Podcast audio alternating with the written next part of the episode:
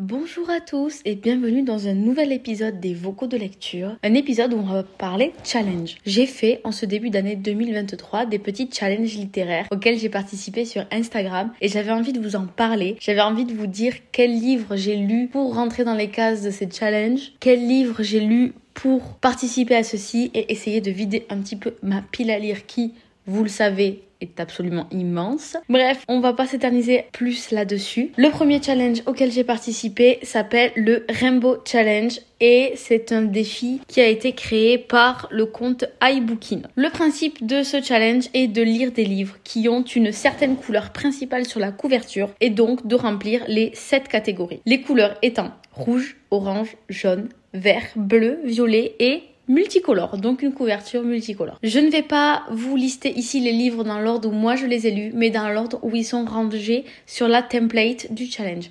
La template étant la euh, fiche, j'ai envie de dire, la fiche story où l'on peut référencer et mettre les couvertures des livres qu'on a lus au cours du challenge. Alors la première couleur est rouge et pour compléter cette case, j'ai lu la bande dessinée L'Arabe du futur, tome 1 de Riyad Satouf. La couverture est en effet rouge et noir, avec un petit peu de blanc et de vert, mais le rouge fait partie des deux couleurs dominantes, donc ça rentre. C'est un roman graphique autobiographique de l'enfance de Riyad Satouf au Moyen-Orient entre les années 1978 et 1984. C'est le tome 1 de la saga que j'ai commencé par pure curiosité et je pense la continuer. Je sais que j'ai dit dans, différents vocaux que j'allais la continuer. Honnêtement, j'ai réservé le tome 2, il ne m'a pas fait envie. Je vais le rendre à la médiathèque et on verra plus tard si j'ai envie de continuer cette saga ou pas. La couleur suivante est la couleur orange et pour ce faire, j'ai lu La Villa des petits bonheurs du Lucie Diamond.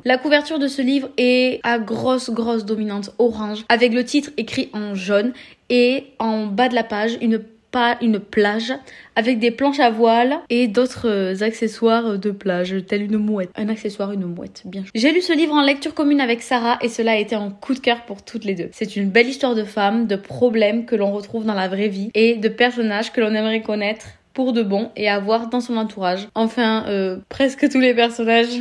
Ensuite, nous avons la couleur jaune et coché cette catégorie, j'ai lu La librairie de la seconde chance de Jackie Fraser. La couverture est entièrement jaune, le titre est écrit en rose et on y voit dessus une devanture de librairie bleue avec des livres de toutes les couleurs sur les étagères en vitrine et une femme appuyée à la porte habillée normalement. À première vue, avec ce livre, on pense que c'est un récit classique de femme qui recommence sa vie à zéro suite à sa séparation, perte de travail, mais pas que. Évidemment, il y a une histoire d'amour dans ce livre et ce n'est pas spoilé que de vous en parler, mais les étapes et les questionnements par lesquels passent les personnages pour y arriver ressemblent à des questionnements que peuvent se poser le commun de mortels et c'est ce que vraiment j'ai le plus aimé dans ce livre. C'est que l'histoire d'amour n'est pas aussi simple que l'on pense. Ce livre nous surprend en fait et c'est ça que j'ai vraiment aimé. Ensuite, nous avons la couleur vert et j'ai lu là le tome 2 de la saga Agatha Raisin qui s'appelle Remède de cheval et qui est écrit par MC Beaton. La couverture est ici vert clair avec de nombreux détails de vert plus foncé, que ce soit au niveau du titre ou des dessins de la couverture, comme par exemple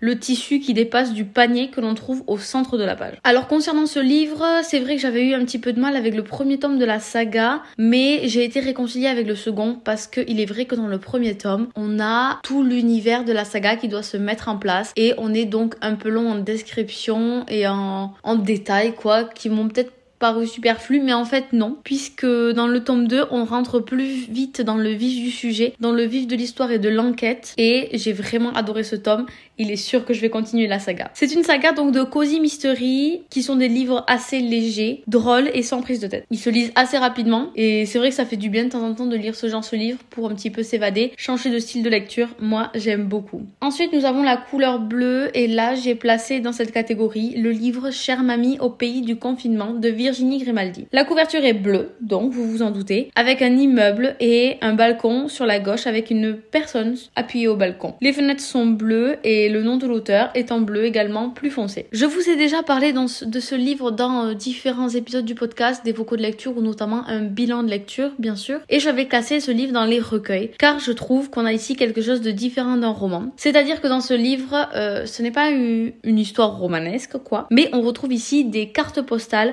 des des mots, des photos et des moments de vie que l'auteur Virginie Grimaldi a adressés à sa grand-mère lors du confinement. Ce sont des mots pleins de vrai, plein d'humour, de bienveillance et surtout d'humour. C'est un livre que je me suis vraiment régalée à lire et que s'ils ils en sortent un troisième, parce que oui c'est un tome 2, enfin une sorte de tome 2 car l'auteur avait déjà réalisé ce genre de choses lors d'un été il me semble, l'histoire des cartes postales, et eh bien s'il existe un troisième tome, une troisième volée de euh, cet exercice littéraire j'ai envie de dire, je suis sûre de le lire. Ensuite nous avons la couleur violet et pour cette couleur, j'ai lu le livre Vous êtes sur le portable de Sam de Dustin Tao. Sur la couverture de ce roman, nous avons deux personnages comme s'ils étaient dans des lieux différents qui sont l'un vers l'autre, tête contre tête et qui se tiennent la main. Et ils ont également chacun un téléphone portable à la main. Le tout sur un fond qui est dans les tons violet, bleu, rose avec un cerisier en fleurs. Bref, c'est un roman young adult, donc un roman ado que j'ai bien aimé grâce au thème qu'il aborde et ce de manière très douce et très vraie. Les sujets dont je parle sont la mort, le deuil, la famille, la reconstruction, l'amour, les amitiés et j'en passe. Ce livre n'a malheureusement pas été un coup de cœur pour moi, mais j'ai passé un très très bon moment entre ces pages. Et ensuite, le dernier livre qui va me permettre de valider la dernière catégorie de ce challenge qui est la catégorie multicolore et Noël à la petite boulangerie de Jenny Colgan. C'est le dernier tome de cette trilogie où sur la couverture nous avons le comptoir de la boulangerie, des clients, un sapin de Noël, des décorations et tout plein plein de choses de plein de couleurs différentes. Avec ce livre, j'ai adoré retrouver l'univers de cette trilogie que j'aime beaucoup et que je vous conseille grandement. Mais j'ai eu quelques soucis d'affinité avec le personnage principal de Polly, mais ça ne m'a quand même pas empêché de savourer le tome final de cette saga. Voilà, ça c'était donc pour le premier challenge auquel j'ai participé. Le challenge suivant, je l'ai enchaîné mais vraiment juste après, puisque là je vois sur la template que j'ai les dates, il se déroulait du 4 février au 24 mars et il s'agit du challenge réduit à PAL créé par Bookiful Sur ce challenge réduit à PAL, on avait un petit thème que j'ai que je vais appeler le thème de l'amour ou de la Saint-Valentin puisque on a une template rouge avec plein de petits cœurs, des ballons en cœur, etc. Et les catégories sont un roman avec une couverture rose ou rouge, un roman d'amour, une romance, un livre écrit par un homme, un livre écrit par une femme, et un livre doudou, sachant que là la particularité c'était qu'on ne pouvait pas lire de livres audio, ni de manga, ni de romans graphiques pour valider les catégories de ce challenge. Alors on commence avec le roman à la couverture rose ou rouge et là j'ai lu La charmante librairie des amours lointains de Jenny Colgan. Ça faisait longtemps qu'on n'avait pas entendu parler d'elle. Euh, là c'est le tome 3 sur 4 de cette saga de la petite librairie, la charmante librairie pardon. Et au niveau de la couverture on a une personne qui lit sur un banc avec un fond rose. Le titre, du livre est écrit en doré et le nom de l'auteur en blanc. Je l'ai déjà dit de nombreuses fois, mais j'ai du mal avec cette saga car à chaque tome, le personnage principal change. Ce tome n'est pas mon favori, même si j'ai trouvé l'histoire de cette infirmière très belle et très touchante, et il me reste encore un tome de la saga à lire avant de pouvoir vous en parler dans son entièreté. Ensuite, pour la couverture avec un élément de l'amour, j'ai choisi le livre Dancing with My Star de Milicha. Sur la couverture, on a donc deux danseurs en costume qui s'enlacent sur fond gris, et clairement, euh, ça pue l'amour. Alors ce livre est clairement une romance adulte basée sur le principe de danse avec les stars, où les deux personnalités phares dansent ensemble, et vous vous en doutez, plus si affinité. Mais je vous assure que ce livre n'est pas si simple que ça. Et la fin de ce roman a pour moi tout changé au cours de l'histoire et c'est vraiment le moment du livre que j'ai le plus aimé ici. Ensuite, pour la catégorie romance, j'ai mis le livre T'aimer à jamais de Solim Kadé que j'ai eu la chance d'avoir et de lire car il m'a été envoyé par l'autrice elle-même pour le découvrir et ce fut vraiment une très très belle découverte. Cette histoire est le conte très célèbre de Cendrillon que tout le monde connaît, revisité à la manière de l'autrice et j'ai vraiment adoré. Je pense que ce que j'ai le plus aimé avec cette histoire, avec ce style, c'est que au-delà du fait que ce soit un conte revisité, le roman a son identité propre et on ne se sent pas obligé de faire des comparaisons avec le conte de base entre gros guillemets tout au long de la lecture et franchement j'ai trouvé ça très très sympa. Évidemment, on a les clins d'œil à Cendrillon, mais c'est pas c'est pas relou à lire. Franchement, il se lit très facilement, il est très très prenant et euh, je,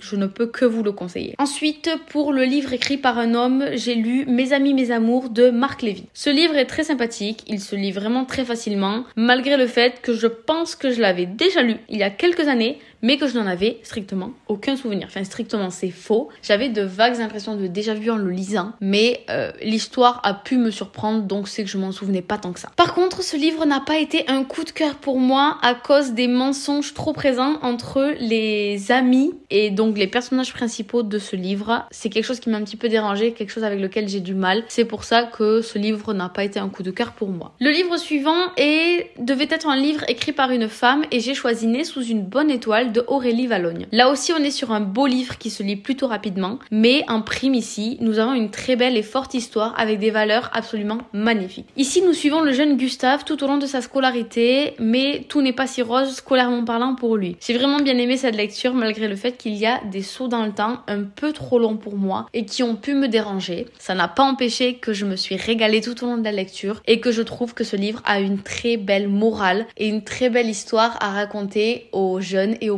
Et ensuite, le dernier livre de ce challenge pour la catégorie une lecture doudou, ça a été pour moi le tome 3 de la saga La Passe Miroir qui s'appelle La mémoire de Babel, écrit par Christelle Dabos. Qu'est-ce que j'ai aimé ce livre? Qu'est-ce que j'aime cette saga, mais plus particulièrement ce tome qui pour le moment est mon favori. Je dis pour le moment car je n'ai toujours pas lu le dernier et je ne peux pas trop vous en dire non plus pour les gens qui ne connaîtraient pas la saga. Voilà les deux challenges auxquels j'ai participé dernièrement. Je n'en ai pas refait d'autres pour le moment, si ce n'est que pour moi j'ai le challenge euh, la PAL contrôlée dont je vous ai déjà parlé. En attendant, je vais retourner à mes lectures et je vous dis à très vite.